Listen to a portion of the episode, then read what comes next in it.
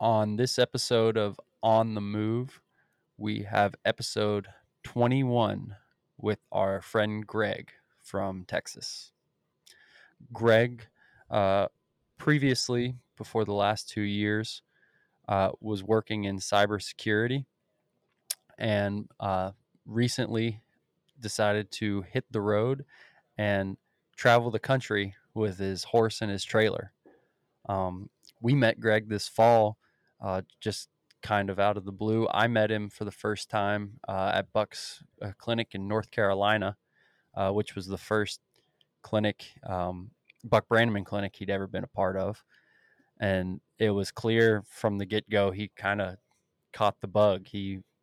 That really ignited a spark in him. And from there, he actually followed Buck to South Carolina, then Missouri, then Wisconsin, and then finished the year out with him in Washington State, all in back-to-back weeks, which was something I found pretty remarkable.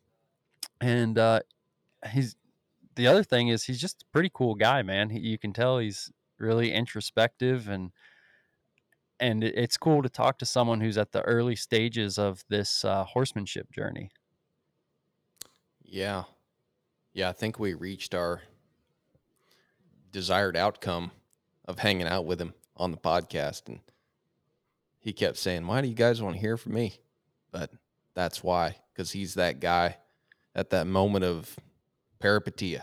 He's made a big change. He's getting on the move and studying this horsemanship stuff, and we talk about those kind of people all the time and that moment in our lives.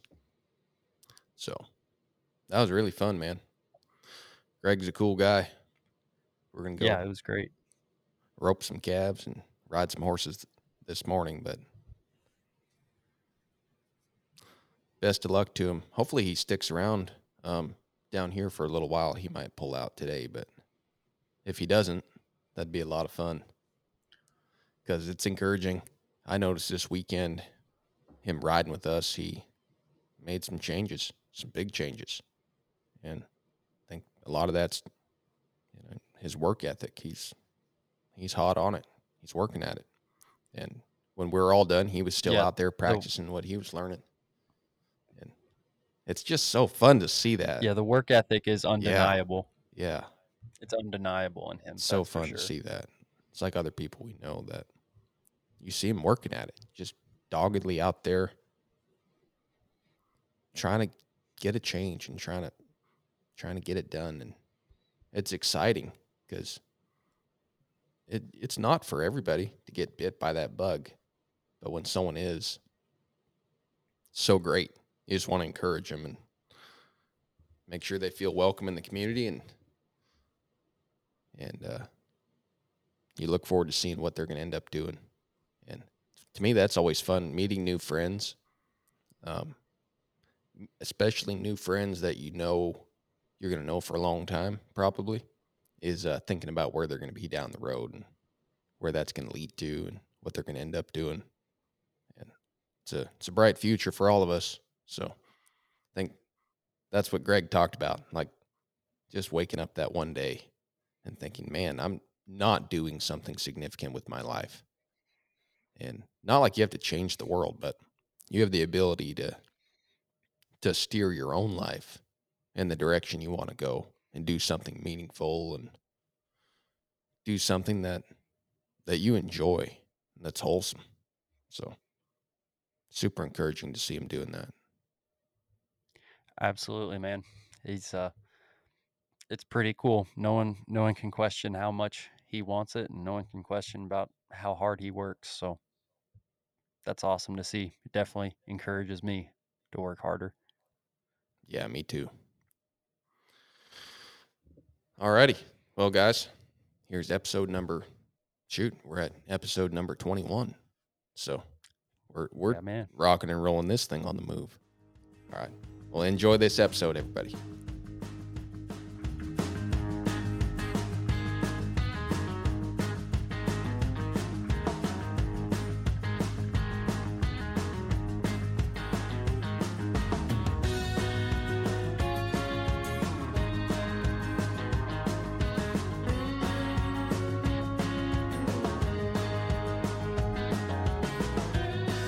Cool. But yeah, so the clinic was good. Everything went pretty smooth. Yeah. That was a good little group, don't you think? Yeah. We had, I think, like 10 in there. Yeah. And we had the arena still sectioned off in half because of the rain, so we were all kind of packed in there. Got to play with cows, which is fun always. The mechanical one. We got a little trouble. We got hit pretty hard on Friday. Rain? By the rain? Mm-hmm. Yeah, and now it's like 20 degrees outside now. Yeah. What was the name of this one? Irene or something? I don't even know. Same here. What is it like? Probably 30 degrees this morning. Yeah. No, it was very cold this morning. Yeah. Which is crazy because it was like almost in the 80s earlier. Really? Yesterday? Yeah, like earlier this week. No. Like maybe Monday or Tuesday. Okay. But yeah, we had one little calf. He was kind of a little pushy thing. And so some people could push him. And there was this one guy there with this big, tall horse, big, lanky thing that was afraid of that calf. And it seemed like that calf was starting to figure out that he could push that horse. So he kept coming to that same part of the arena and, like, trying to get that big horse to move. Oh, the one with the cataract. Yeah, remember that? Yeah. He was blind in one eye, so he kept hitting that blind spot. That calf kept torpedoing out of there when someone would be trying to move him, and he would come right for the line because we were all lined up along the side of the arena, like waiting for our turn to go in. But like that one horse that was really afraid of that calf, he would beeline it for him every time. The horse would blow up and run down the side of the fence. It was pretty funny. We should have given the calf a chance to go move that horse around for a while. I think it's the biggest horse in there. Build his confidence. Easily. Close to it. Yeah, and like when he trotted that thing, you had about a mile of sunlight between his butt and the seat. It was a big horse, big action to its movements. Well, gotcha. Anyway, Greg, this is pretty cool having you on. I know you keep saying you're not sure why we'd want to have you on. I know for me, one of the reasons... Joe and I talk a lot about the moment that you're doing what you're doing. I think they call it like a peripetia, where you see something and you're like, oh, man, an aha moment where it changes your trajectory. And that happens with a lot of people in horses, whether they're coming from something else and they find horses and specifically this kind of horsemanship, or they're dinking around with horses. And then they find this, they watch Buck ride or get some help from somebody in this, and it changes their whole mindset. So it's really cool for us to have you on because you're very fresh to that feeling. Like that's happening to you right now. And so it's not often that we get to talk to somebody like that. So we thought it'd be cool to have you on and just hear about your experiences and hear about like how it's going, like what you're learning so far and how you see this. Talk to somebody who's at that turning point where they're like, wow, this is totally the coolest thing I've done, especially with a horse. Yeah. Well, I want to start to say, I'm completely humbled by this horse experience. And, I'm after what you guys got, so, I feel like I should be trying to interview you. I'm not on any level of your previous guest, and I am a little confused why you're interested in having me on, but, short of being on the move, I kind of fit that, but Greg, keep this thing kind of aimed at your mouth, and you can move it if you need to even. Okay. Yeah. There you go. But yeah, I just kind of recently stumbled into this horse thing in my adult life, and I've been all in, traveling with the horse and trying to pick up as much as I can, and only recently kind of stumbled into this clinic thing, and I guess in typical Greg fashion, I've gone all in with that and just been going to clinic after clinic every week for the last couple months, and, trying to pick up as much as I can. I was out kind of camping and riding trails in Big South Fork and Kentucky and Tennessee, and just had remembered back, a friend had given me some Buck DVDs way back, and I never did anything with them, didn't really watch them or do anything with them. But I thought about Buck and just had a whim to call that North Carolina clinic and kind of see if there was any hope of getting a spot. And they called me back, and I got in, so I drove over there. It wasn't, 6 or 7 hours maybe from where I was camping at the time. And kind of showed up in trail rider fashion with my saddlebags and snacks, and I had my water and my coffee. I was riding in a halter, a really short roper rein that I'd clip on my saddle horn so I could ride with a phone in one hand and a beer in the other on the trails, and kind of just having a good time, more or less, just partying on the horse out and doing that thing. And then when I come in this clinic, it was just everybody's riding in different equipment than me, and kind of has their stuff together a little bit, and I didn't, and I couldn't translate anything that I was doing outside, into something that meant anything in the arena. And it was very eye-opening for me that I kind of thought I had some stuff going on, and I hear this often, and then until I went to the clinic, and then I realized I got nothing going on. Really don't have control of my horse like I thought I did. So that's kind of what has kept me in it, is that third day of the clinic, it seems like invariably, I'm referring to the Buck clinics, is just so frustrating. And you realize what you don't know. And that's what keeps me going, is I just said to myself, I can't go out like that. So I kind of continued the quest for more clinics, and followed Buck to South Carolina, where you guys were at North Carolina too, right? No, I met you at South Carolina. South Carolina? Okay. Yeah, we missed the one in North Carolina. Okay. Joe probably met you in North Carolina. Were you at the North Carolina? Yeah. Okay. Yeah. Yeah, that's where we met for the first time, briefly, yeah. And then talked to you a little more at South Carolina, and then really had the first real conversation with you in Wisconsin, I think. Yeah.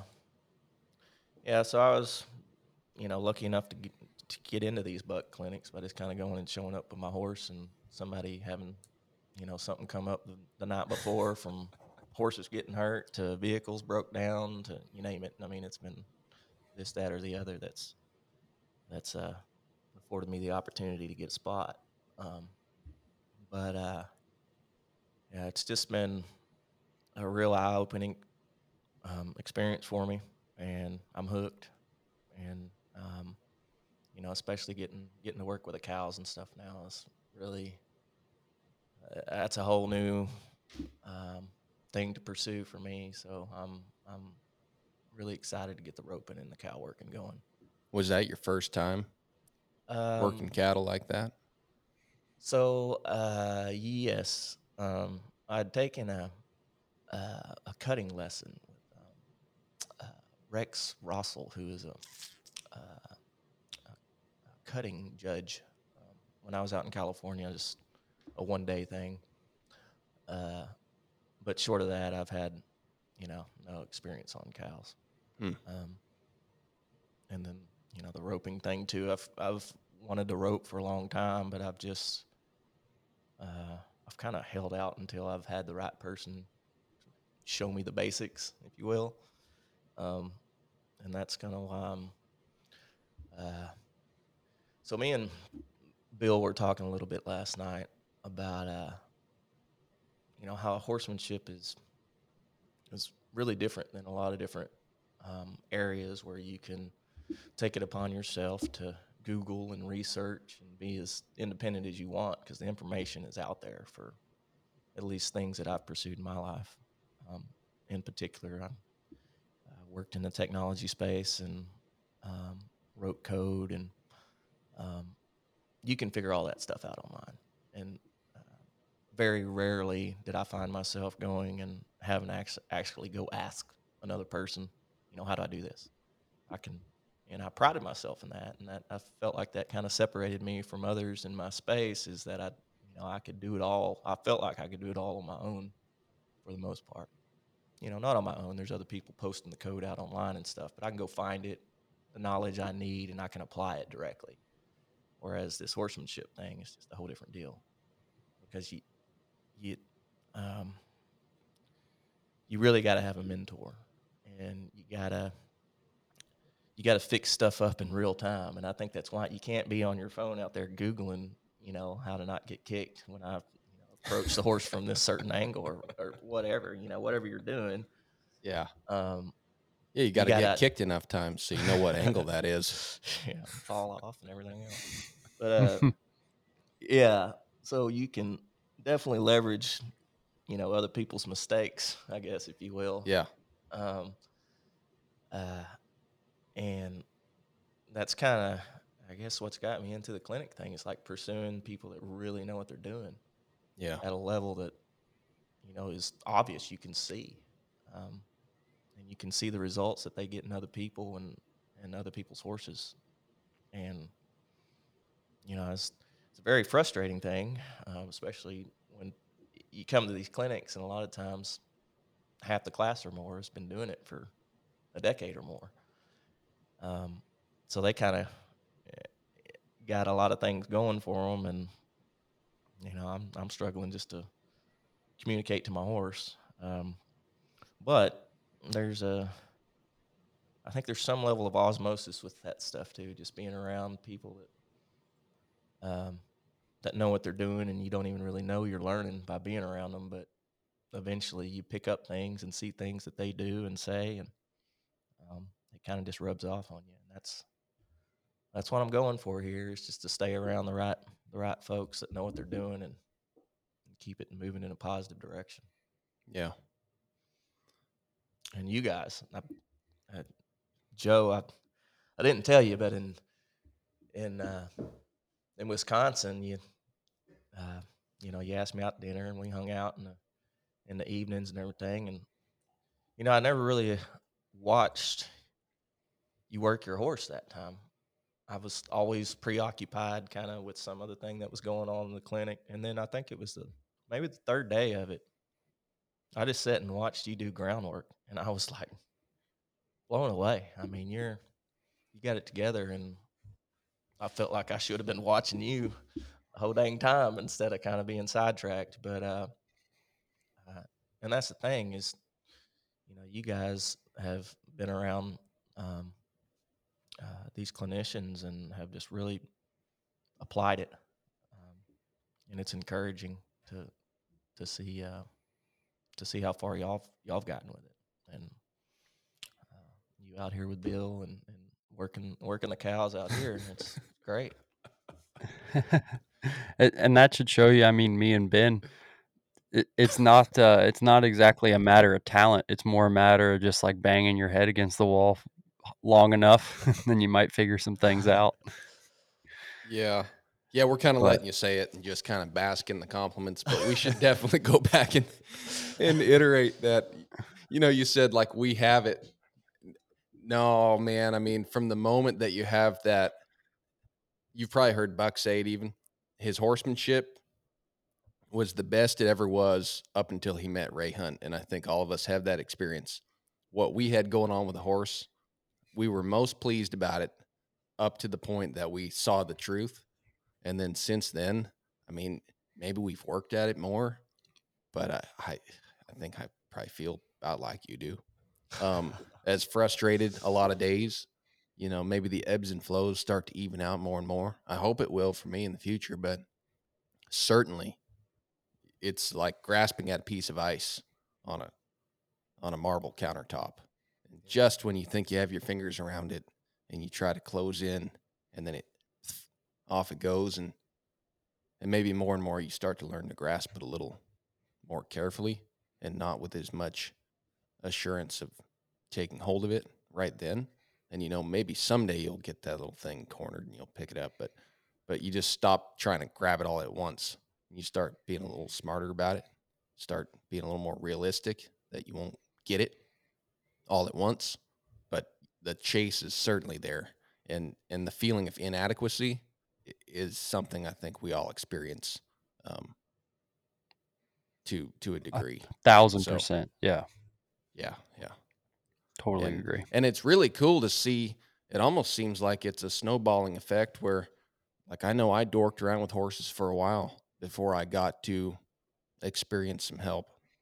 And even being aware of this horsemanship stuff, I was kind of lost on my own, just dinking around.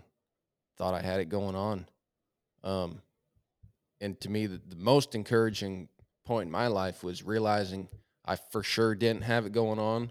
I didn't need to try to figure it out on my own. And I had help and I had people like Bill around me. That's the most encouraging part of my life with horses. But it's really cool to see someone like you, and I know lots of other people. And like when you talk to a young person, too, like right out of high school, and they say, "Yeah, I'm interested in riding horses," and then like they find someone like Bill to talk to, or they come to one of these little clinics, or they're at a Buck clinic, and so more and more, it's great to see people get the information early on. And maybe it won't be their life's passion, maybe they won't be into it in the long run, but for them to be able to find it that early it's really cool versus somebody having to struggle forever and find it later on. And so I get excited for like people who kind of find this style of horsemanship right away when they get into it, because then you don't have to waste your efforts on trying to find it. It kind of came to you, so it's a real gift. Yeah, and I feel very fortunate. You know, it's, and a big part of it's just knowing what you need to know to stay safe and, you know, for the long haul. Because coming in as a newbie, I mean, I've been dumped many times and I've been bitten, kicked. And this is just, you know, a very short time that I've been doing it. And, you know, there's a big fear factor that you kind of got to get over with it as a newbie. And I think for me, that was a big piece of it, just try not to die, if you will. Yeah. I'd take my horse, and I was riding bareback a lot, and I would take him away from camp, and he's pitching a fit, rearing all over the place, taking him away from other horses, and I would just grind every day through it, you know, until we both got over it kind of approach. And now I know that's not the approach, you know. I'm stubbornly unyielding sometimes when it comes to figuring stuff out, and I think you nailed it with the analogy of the ice cube on the marble, because I try to do it all at once. And, you know, an example would be like the whole soft fill thing was a totally new concept to me coming in, and you know, just at a standstill, kind of pulling on the reins until they bend at the pole and giving back. And Buck saying, "You need to do that at 10,000 times or more." So what do? I sit there and boom, boom, boom, boom, boom, boom. Okay, well, I'm going to do 10,000 reps in 3 days, kind of thing. That's how I approach it. And you know, as Bill reminded me yesterday, you know, Rome's not built in a day. Yeah. I was asking you about swinging that rope on that colt yesterday, because I told him I want to be roping cows off my horse by the end of the year, and I'm bound and determined to do it, whatever it's going to take. Bill made that comment to you. Well, yeah, he's like, "Well, can you load? Can you mount them from the fence?" Yeah. You know, you need to start there and get up on the fence and swing a rope. And so I worked on that for a day and got that going today. And then yesterday I was like, "Well, Bill, swung a rope from the fence. Can I swing one from a horse now?" Yeah, well, not only will you not get it right away approaching it like that, but you'll experience some like serious failure too, because then you screw them up doing that. And that's good, because that's also what I wanted to say it's encouraging to see people find this and have it more readily available. You can go on the Buck channel. There's all kind of Three Reins is doing cool stuff now with horsemanship videos being available. But at the same time, because I talk about this with people when you're debating like capitalism versus socialism, and I'm pretty open-minded, but I have my views.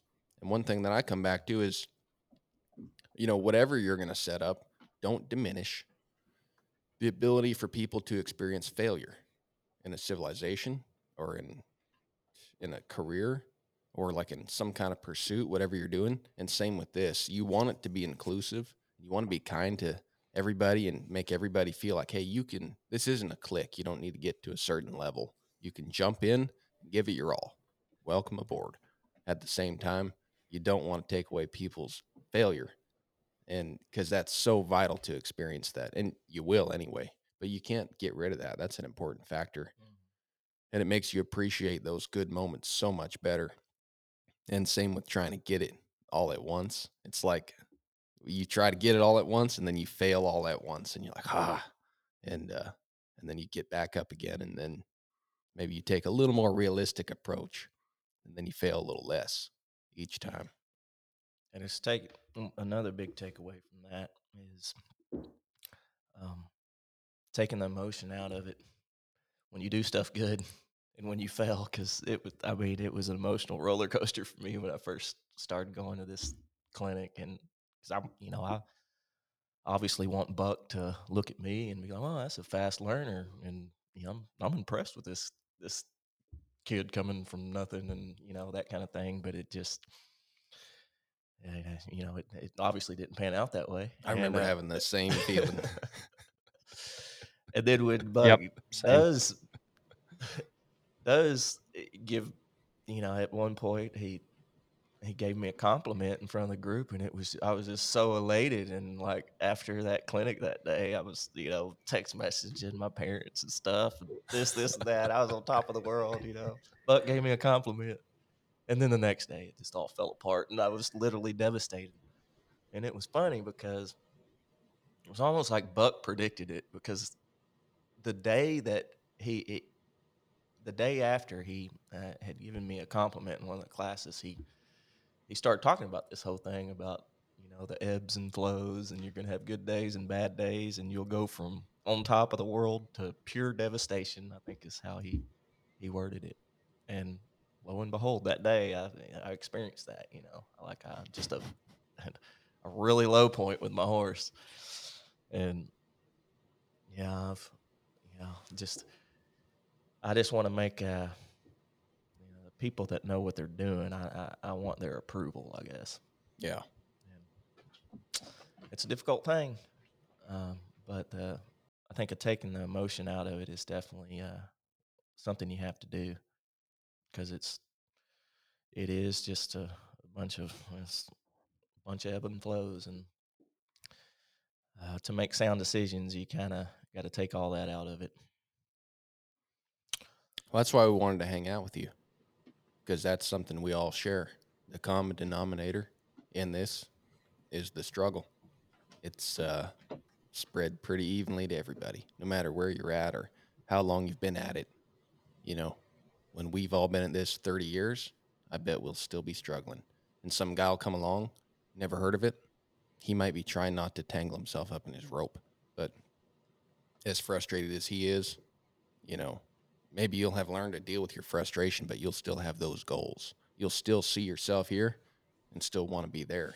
And hopefully you've just got better at managing your life and your emotions, but yeah. Hopefully after 30 years. But certainly you would still have the same aspirations for getting better. And, you know, just everyone's on that incline, and it doesn't really matter where you're at. It just matters that you're moving forward. Yeah, part of the journey is, as Bill words it. Thankful to be part of it, and I plan to continue the pursuit, get better, do more. Have you heard that saying, the destination is the journey? Yeah. So like if that's true, then why does it matter where you're at? Right. Or who you hang out with where they're at, you know? As long as they're also on the journey, you're all at the same place. Yeah. And you kind of want to find people that are better than you to hang out with most of the time, so you can get better too. But it's kind of, when you start to see it like that, there's no competition. There's a lot less of it because you're all on the journey. You're not all going towards some finish line. You're just trying to get on the journey, trying to get better at traveling. And like I see things real, like in pictures in my mind. And, you know, I think of people, you know, going west on a wagon train or something, you know, and if some guy's just always trying to act like he's made it, like the Indians are going to get you. But if you really pack like you're going to travel and you learn to adapt and you learn to turn your Conestoga into a boat to cross the river and turn it back into a Conestoga and keep going, and then, you know, learn to build a cabin when you get to the forest and a teepee when you're on the plains and whatever, then you might make it. But if you're the guy who's like starting out in St. Louis, acting like you already made it and you're like the king of the plains and you're always trying to, you know, be Mr. Somebody, you're probably going to get eaten by the wolves or scalped or something, because you're not thinking about the group and just being a guy on the move. You're like thinking about camping out. You're thinking about building your spread, and you barely even started the journey. Yeah. And there's no room for that self-inflation or ego when you're trying to go somewhere. You just have to be all in, and that's your focus, not getting it done, not getting to the finish line, but working on it. And and then everything else blanks out. Everything else is just white noise, and you learn to focus on what's important that day. And when you get your horse out in the morning, you know, yeah, you want to do flying lead changes on him someday. But right now he's got a brace to the right. So that's important. You're not going to try to go do all that other stuff right now. You'll work right where you're at, get that finished, move on to the next thing, and kind of you have your blinders on in a good way. Yeah. To work on where you're at. Yeah, and I really recognize that you guys approach this kind of like a sport, you know, the technicality of it, and I like that aspect of it. But it's different in that I would say it's not as competitive, or maybe not, like you say, it's more of a journey than a game with a winner and a loser. But the actual, the physical aspect of it is very akin to a sport and learning a sport. With the addition of another heartbeat you're dealing with and trying to figure that out. And it's a cool deal. And I'm happy to be a part of it. And the closest parallel I've ever drawn, because and Ben knows this, I think about stuff. I think about this in terms of sports quite a bit, just because I've always been immersed in sports, playing them, watching them and stuff like that. But I feel like horsemanship, if it was close to anything, it'd almost be like a martial art. Like if someone wanted to get really good at taekwondo or something. Because a lot of those guys who are really good at a martial art like that, they, you know, they're, especially like if it's a combat sport, there is a competitiveness to it, right? It's like you're going against another person.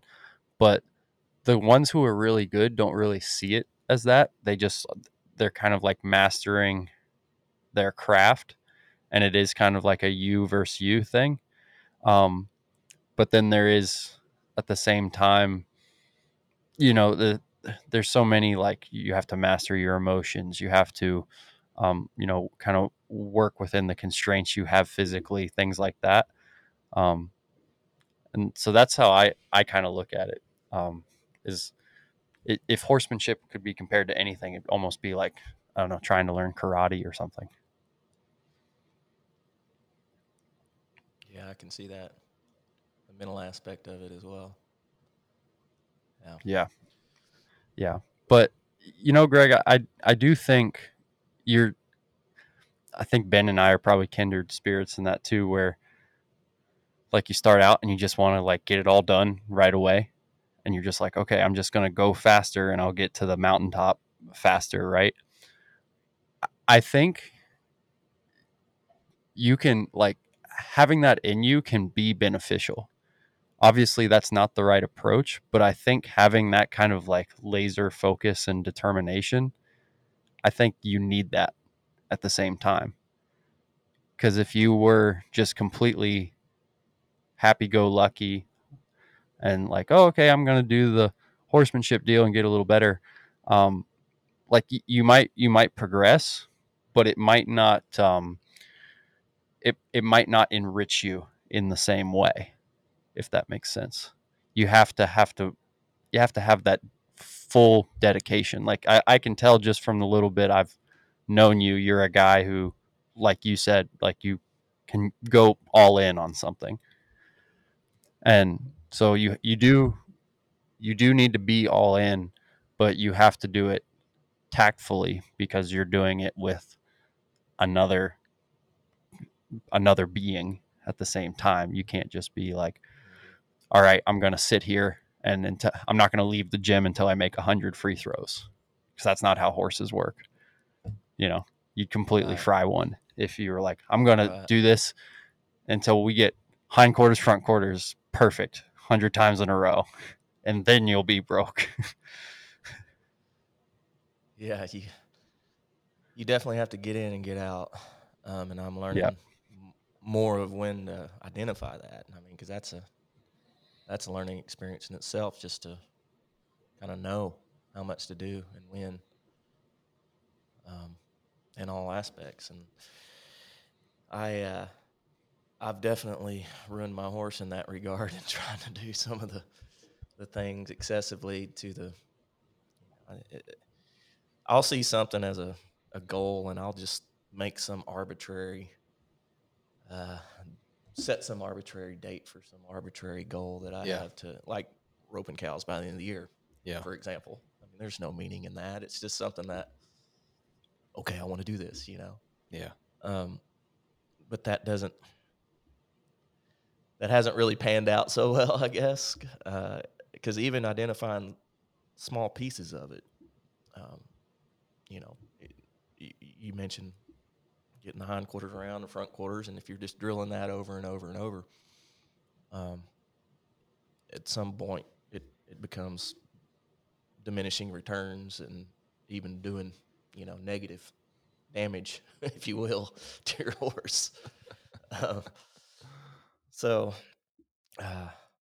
it's an ongoing learning experience for me, and I take things that you guys and I notice people around me are doing, and another thing is auditing these clinics. You really get to, I guess, sit back and kind of see what you would look like out there with your horse, and naturally you just kind of pick apart what some other people are doing, but in doing so, you're actually learning, I think, and that's been really helpful for me, is just sitting and watching, because I kind of got on this clinic fix and just started going to one after another and was out there week after week doing it, but not really just taking a step back and looking at it. So I got to do that, and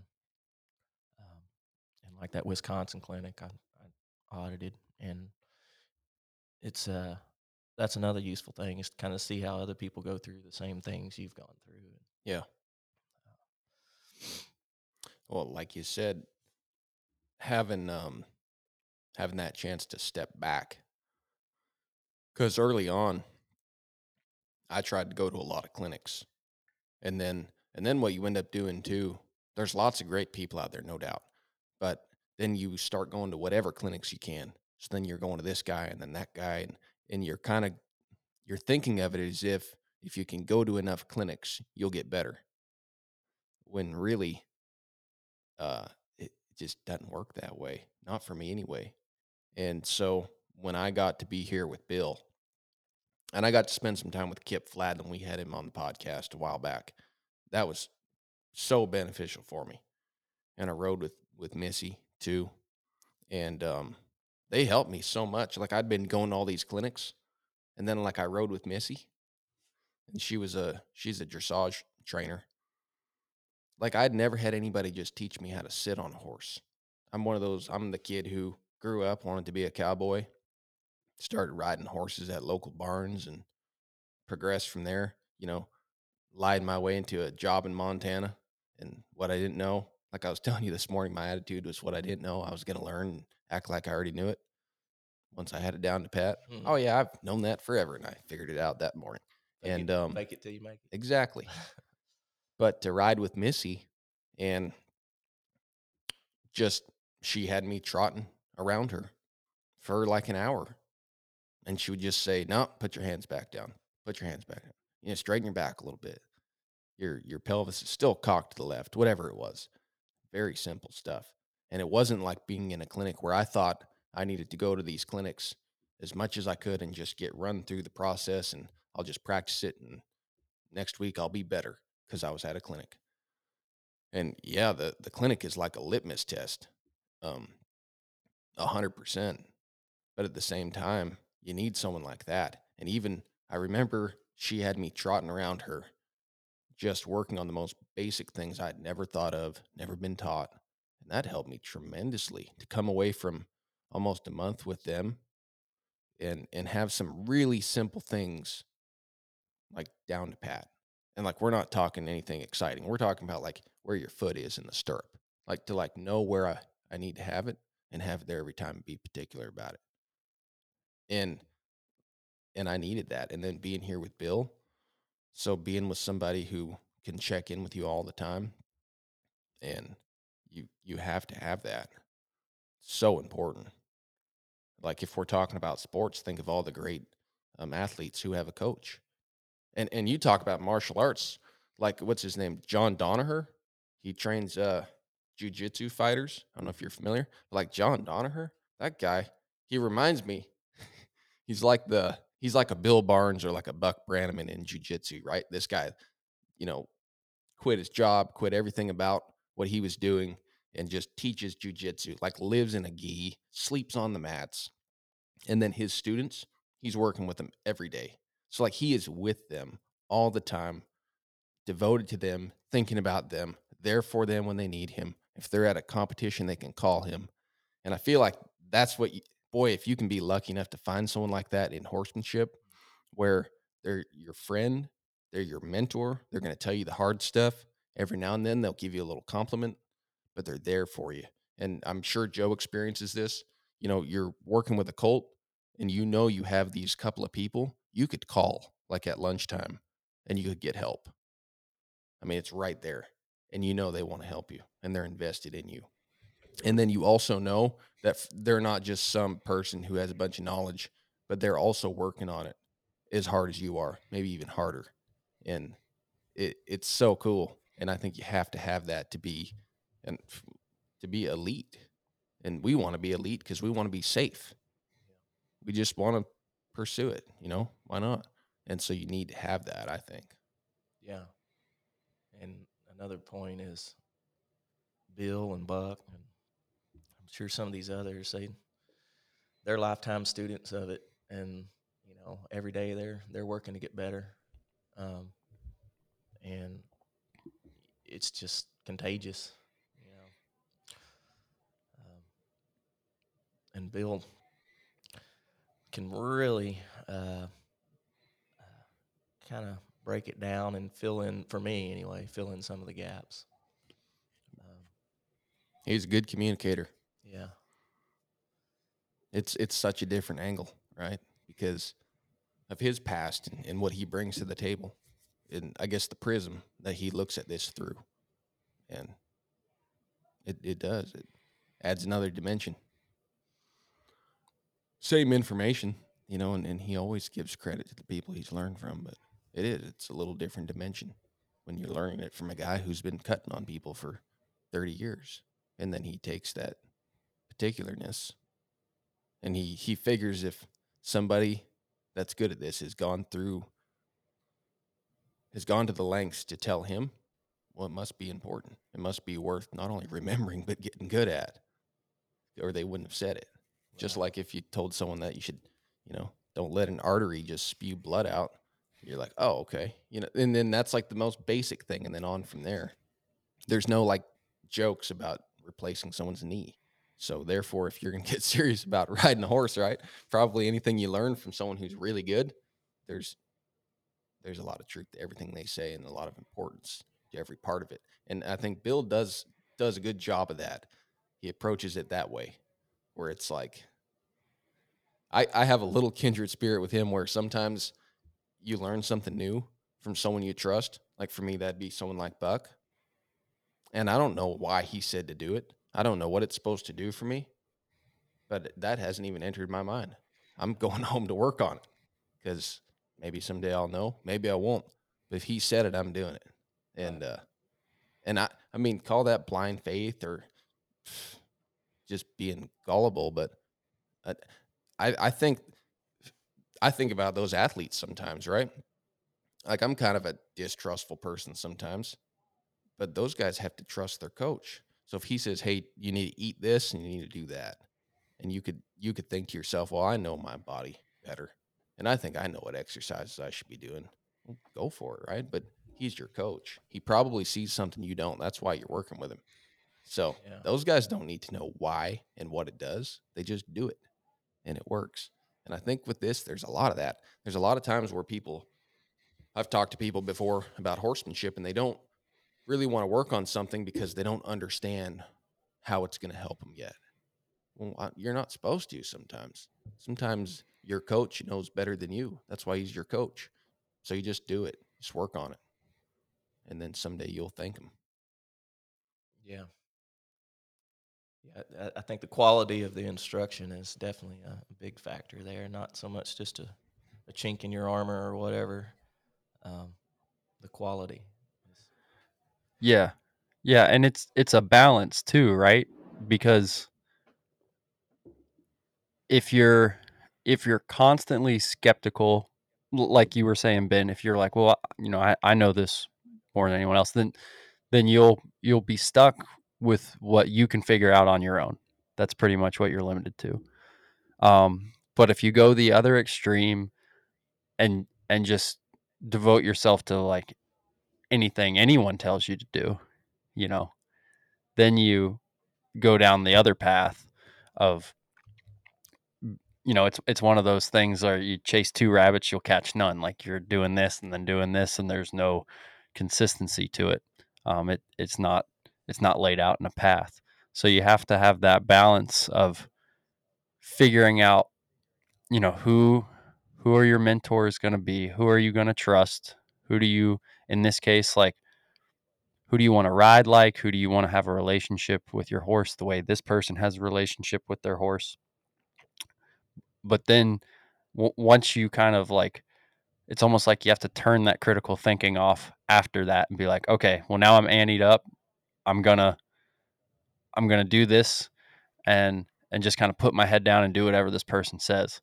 And maybe you come up after like giving it some time and like, all right, now I'm gonna think about this. Like, why did they tell me to do this and why did I tell me to do that? But you have to have that balance of I'm really gonna, you know, think about this and be pretty critical about who I trust. But then when you decide, then you have to flip the switch and be like, okay, well, now I'm just going to do this and I'm just going to trust the process for a while.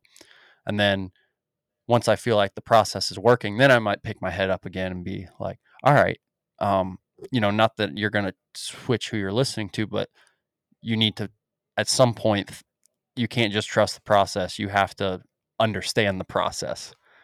But sometimes the only way to understand it is looking back on doing it. You know, you can't look into the tunnel and know where it goes. You have to go through the tunnel, go through all the darkness, and then look back and say, oh, okay, now if I ever get to that tunnel again, I know I just go through it like this and I'll come out the other side. But I had to just trust going through the darkness to get it done. Yeah. That's kind of how I look at it, because it's tough. You can't be all one way or all the other. That's a really good way to put it. You guys are like the king of analogies here. I gotta hand it to you. Well, we talk a lot. Yeah, that's also just a lot of practice. Sort of like, Yeah. Like the, like somebody is not even really worthy of a success if they haven't been willing to work at it without the guarantee of that success. And that's like that tunnel. That's what I see, is that guy who you're not worthy to go out the other side of the tunnel unless you've walked through it, not knowing there's another side. And you're just not. Like, it's not like a feelings thing or a lofty ideal. It's like physical. You literally can't go out the other side if you don't start the journey without knowing what's on the other side. And so, fair or not fair, it's your journey to make, and it's only one way to do it, and sometimes you won't see the end. But hopefully you got people there that can steer you in the right way. But again, back to why it's so exciting to, well, I mean, I think I have some good friends around me who are steering me in the right way, so then it's exciting to see other people who are hopping on board. And you just want to say, man, that's great. Come on. Because, you know, it's something worth working at, and I don't think you'll be disappointed. You won't be working at something that you'll wake up one day and think, oh, gosh, wish I had found that other guy a lot sooner instead of wasting all my time on this. Yeah. Because that's the one thing we all have in common too, right, is the lack of time and time ticking away. And so it's a thing so we all deal with. If you guys don't mind, if you don't mind sharing, Greg, could we back up a little bit? Cause I think you have like just an awesome story in general, just from like not even like a, this is my horsemanship journey story, but I mean, 3 years ago, you were like living in a city, working in, it was like cybersecurity, right? Yeah. So, I worked with Cisco Systems for 16 years, most recently doing cybersecurity. And I was, I guess about mid 2020 is kind of when I hit the road, and I really kind of stumbled into the horse thing. I had gone down to New Braunfels, Texas, to look at some property. I was wanting to buy some riverfront property on the Guadalupe River, and I had booked an Airbnb down there for 30 days to kind of look around at real estate and whatnot. And the lady that owned the Airbnb, her niece, I believe it was, had a horse farm outside of Austin. And she would come and we'd all hang out, and I don't know, a week or so into it, she's like, well, you want to come ride horses? And I was all about it. So I went out there and kind of didn't come back. Like that Airbnb, it just sat there. And I stayed in one of the rooms in the farmhouse, and kind of helped out and took care of the horses and hauled hay, or replaced the arena lights, and did things here and there to try to kind of pick up on the horse stuff. And not long after that, a few months later, I had my own truck, trailer, and horse, and I was all about, doing it full time and making a lifestyle out of it. So I hit the road, and in the last 2 years, I guess, roughly 2 years, I've covered 20-something states, just doing different horse things, from, anything that's cool, from chuck wagon races to just going to different rodeos and different state and national parks and riding trails and meeting all kinds of folks along the way and going and doing things with them, and just kind of branching off in different directions and following wherever it takes me. That's how I'm here. I mean, just kind of pray that God's will be done, and going with it every day is really what's got me where I'm at with it. And been very fortunate to, prior to the clinicians and being around you guys, I just picked up and learned bits and pieces as I could from different folks that have been doing it a long time, and not necessarily the right way of doing things, as I've figured out, but ways of doing it and ways of getting it done, and to enable me to kind of build somewhat of a relationship with my horse.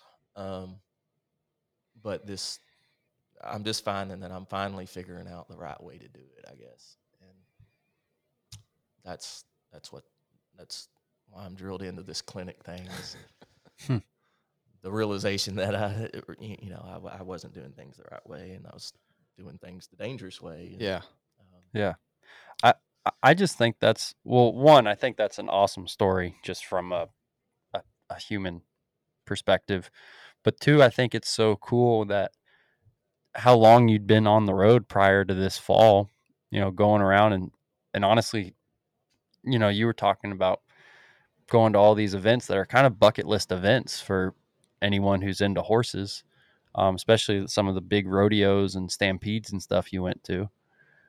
But it's funny, like doing all that, and then you went to a buck clinic in North Carolina, and then that like drew like your full attention. Like it was like being around you those first couple of weeks was like being around a blue heeler that had seen cattle for the first time or something.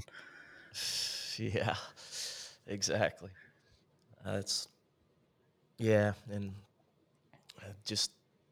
Starting in South Carolina, North Carolina, then followed Buck to Missouri and Wisconsin and Washington, and didn't even have a spot in those clinics, and there were waiting lists. So just kind of showing up with my horse, and that's how it happened. But how has traveling been for the past couple of years? I mean, was that an adjustment for you to live out of your trailer for a couple of years? That's probably an understatement. You run out of space in there? Well, I mean, for me, I don't know if I'd call it a midlife crisis. That might be the right word for it, but it's, I guess, just kind of a switch kind of flicked in my head, and I remember the moment it did, and I was in the shower listening to some god-awful electronic music that I thought was cool at the time, and I just had the realization that, life had kind of passed me by. And I wasn't necessarily doing what I wanted to do and getting what I wanted out of it. And it just really reframed things for me in my head. And I started to think about, how I'm spending my time and what I want to spend my time doing. And, I've come to the realization I don't want to be staring at a computer screen every day for the rest of my life. Yeah. I've, spent my entire adult life doing that. And I just feel like life has been going on around me the whole time. The world's been turning, and I've just been oblivious to it because I've been so drilled in on figuring out this little bit of code here and there, or this idea that I'm pursuing, or some kind of invention I'm trying to come up with, and that ultimately amounted to nothing, And I just kind of decided to take matters into my own hands, and that's where I've gone with it now. Is I really like what I'm doing, and it takes a lot of, as far as your question on the traveling piece, I guess materialism and just having fancy stuff and all that, it just doesn't appeal to me anymore. I'd say after that kind of flick that switched in my head, I value things differently. And a big piece of being able to live full-time in a horse trailer is having that realization, I think, that you don't need all that stuff. You don't, you can get by just fine with kind of bare minimal things, and more focus your time and attention on life experiences. Not so much, having a big house and fancy car and all that stuff that we pursue. I say we, humans, you know, society's pretty much driven that way towards materialism, I think. And if you can get away from that and kind of focus your time and energy on not so much outdoing the next guy or having the coolest car or whatever, and really, you know, frame your entire life and try to pursue what you want to do. That's kind of where I'm at with it anyway. Man. But the living in a trailer is a blast, though. I mean, it's fun to be able to go anywhere. And I was telling Bill last night, I've kind of spoiled myself because I go where anywhere I want and do what I want with whoever I want for as long as I want. Yeah. And, you know, having that freedom is just awesome, and I wouldn't trade it for anything.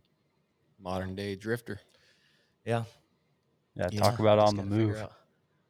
Yeah, right. Have you been to all 50 states? No. What ones have you not been to? I haven't been. So I spent all of last year pretty much west of Texas, you know, up north to the Canadian border and west to the Pacific coast. So I'd planned on spending this year east, and started to. And I made it to Louisiana, Mississippi, Alabama, Tennessee, Kentucky, and that's kind of where I got on the clinic train. So that led me all the way back to the Pacific coast. I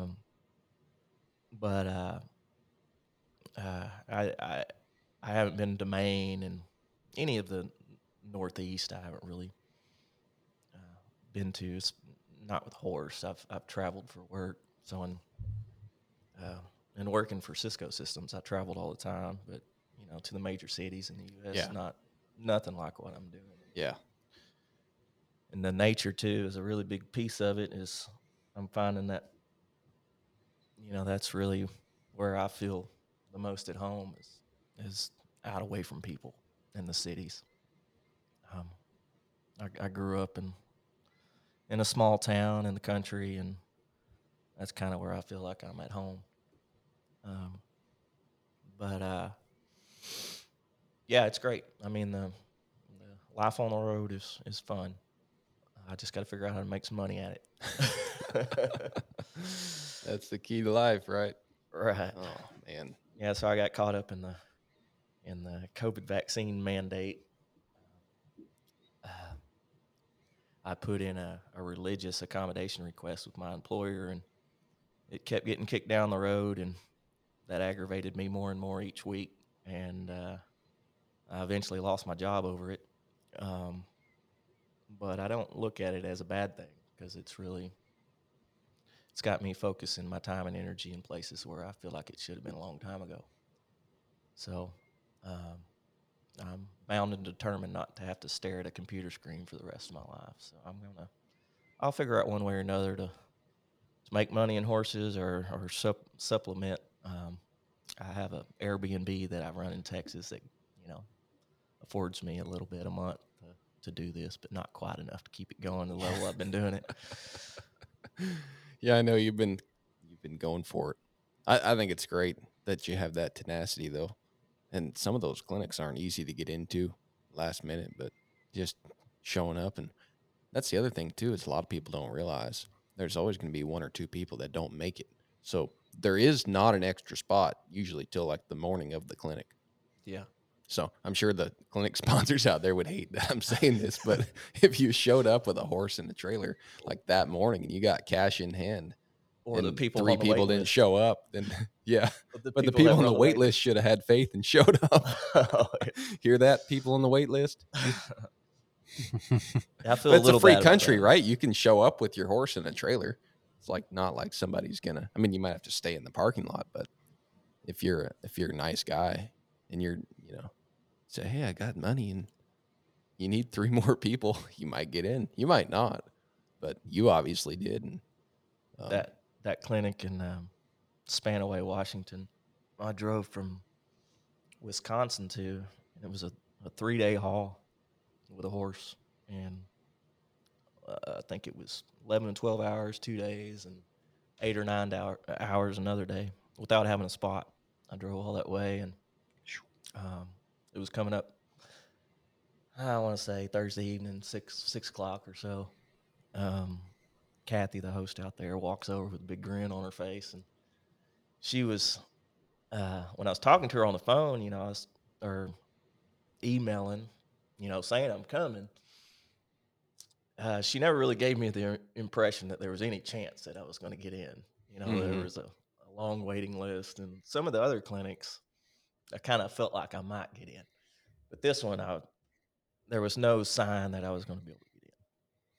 But anyway, so 6 o'clock the night before, she walks over with a smile on her face, and she's like, "Well, somebody didn't show," and I walked over to Buck's trailer, and I told him, and I'm about to start going down this waiting list, but there's this Greg guy that, you know, drove for 3 days to get here, and Buck's like, "I remember Greg, let him in." So I got in that clinic, and not only that, Jacob walks over later and invites me to dinner with him. So I got to go out with Buck to dinner a couple nights there in Washington, which was just really cool.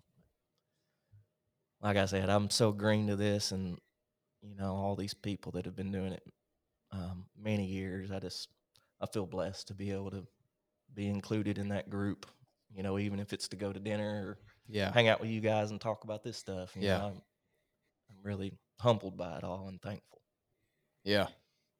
Well, it's kind of like a community on its own level. And we say it all the time on here that, you know, just the rising tide raises everybody's boat. And if you build each other up, that's so important what you were saying about realizing what's important, what you're chasing in life. And even this, you could get lost chasing horsemanship if you didn't have your priorities straight with what was really real in life. But like, that's the good stuff in life, is when you can lift up your friends and,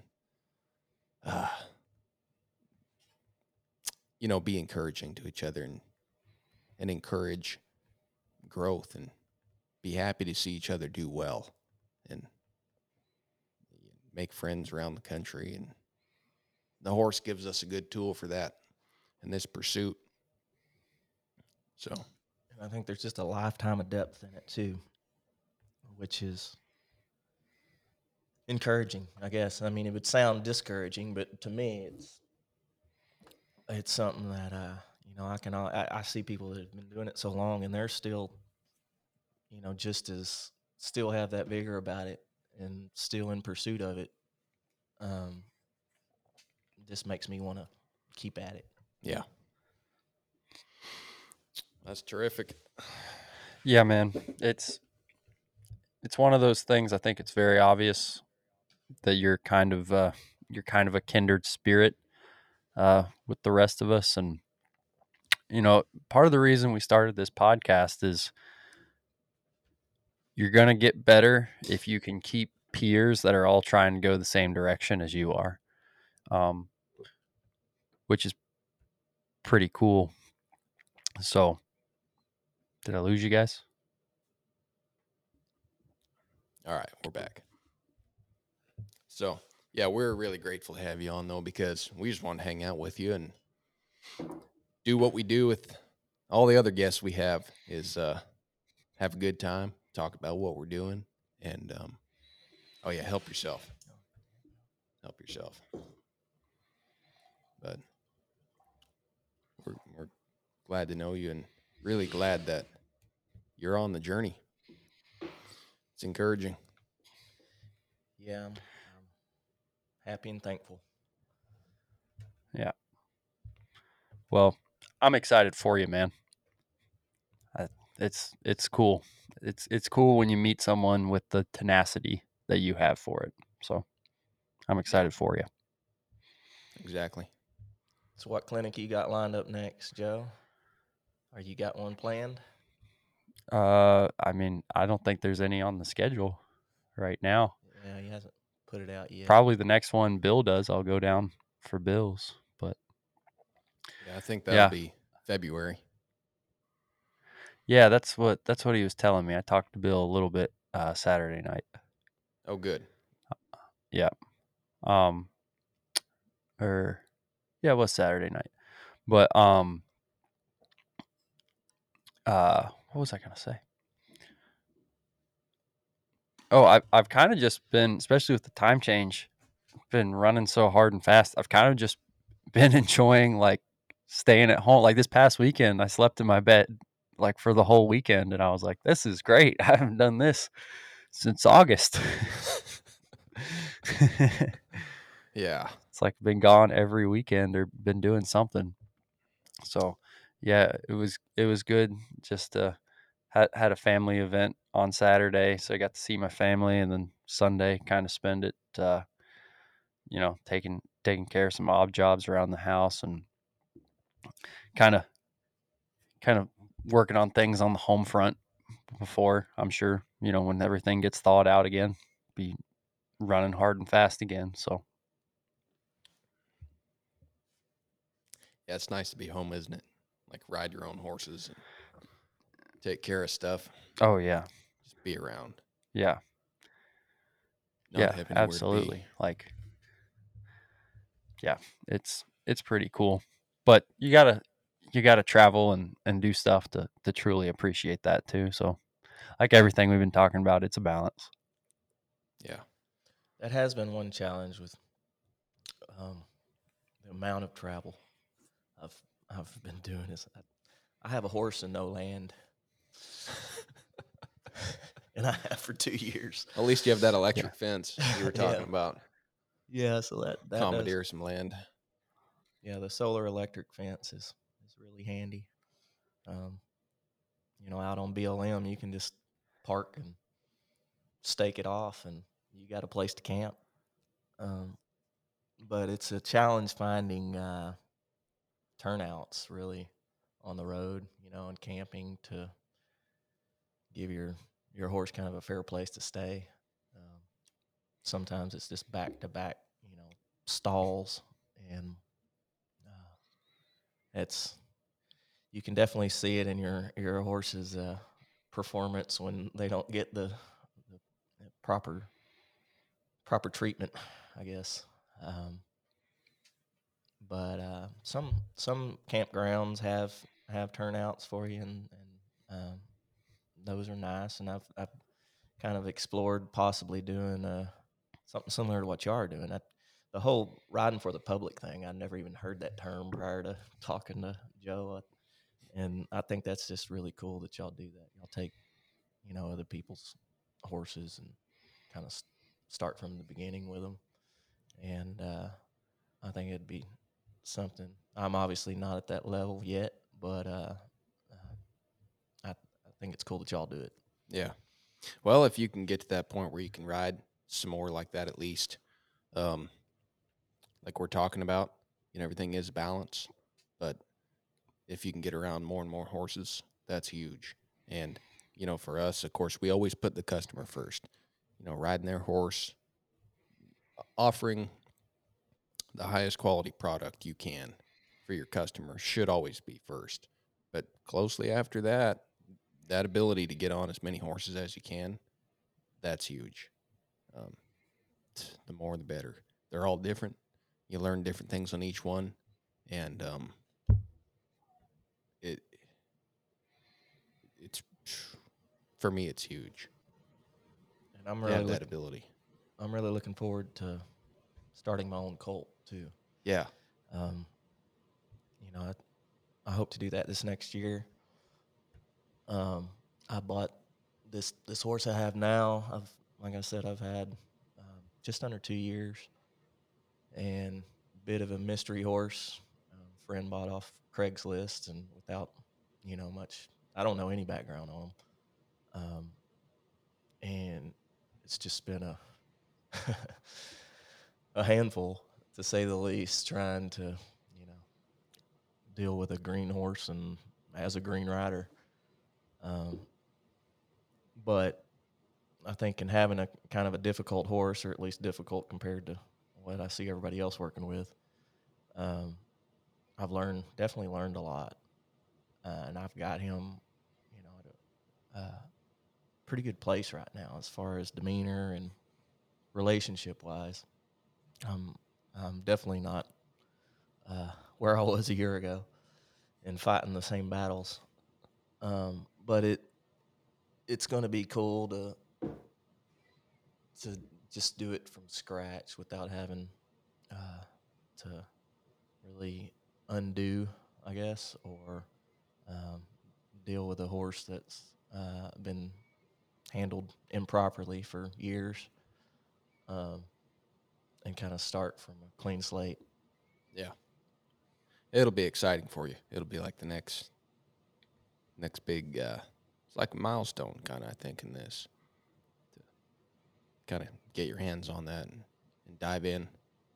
But, gentlemen, we better wrap this up. So, because we got some horses we're going to try to ride this morning and some calves that might need to get tagged and stuff like that.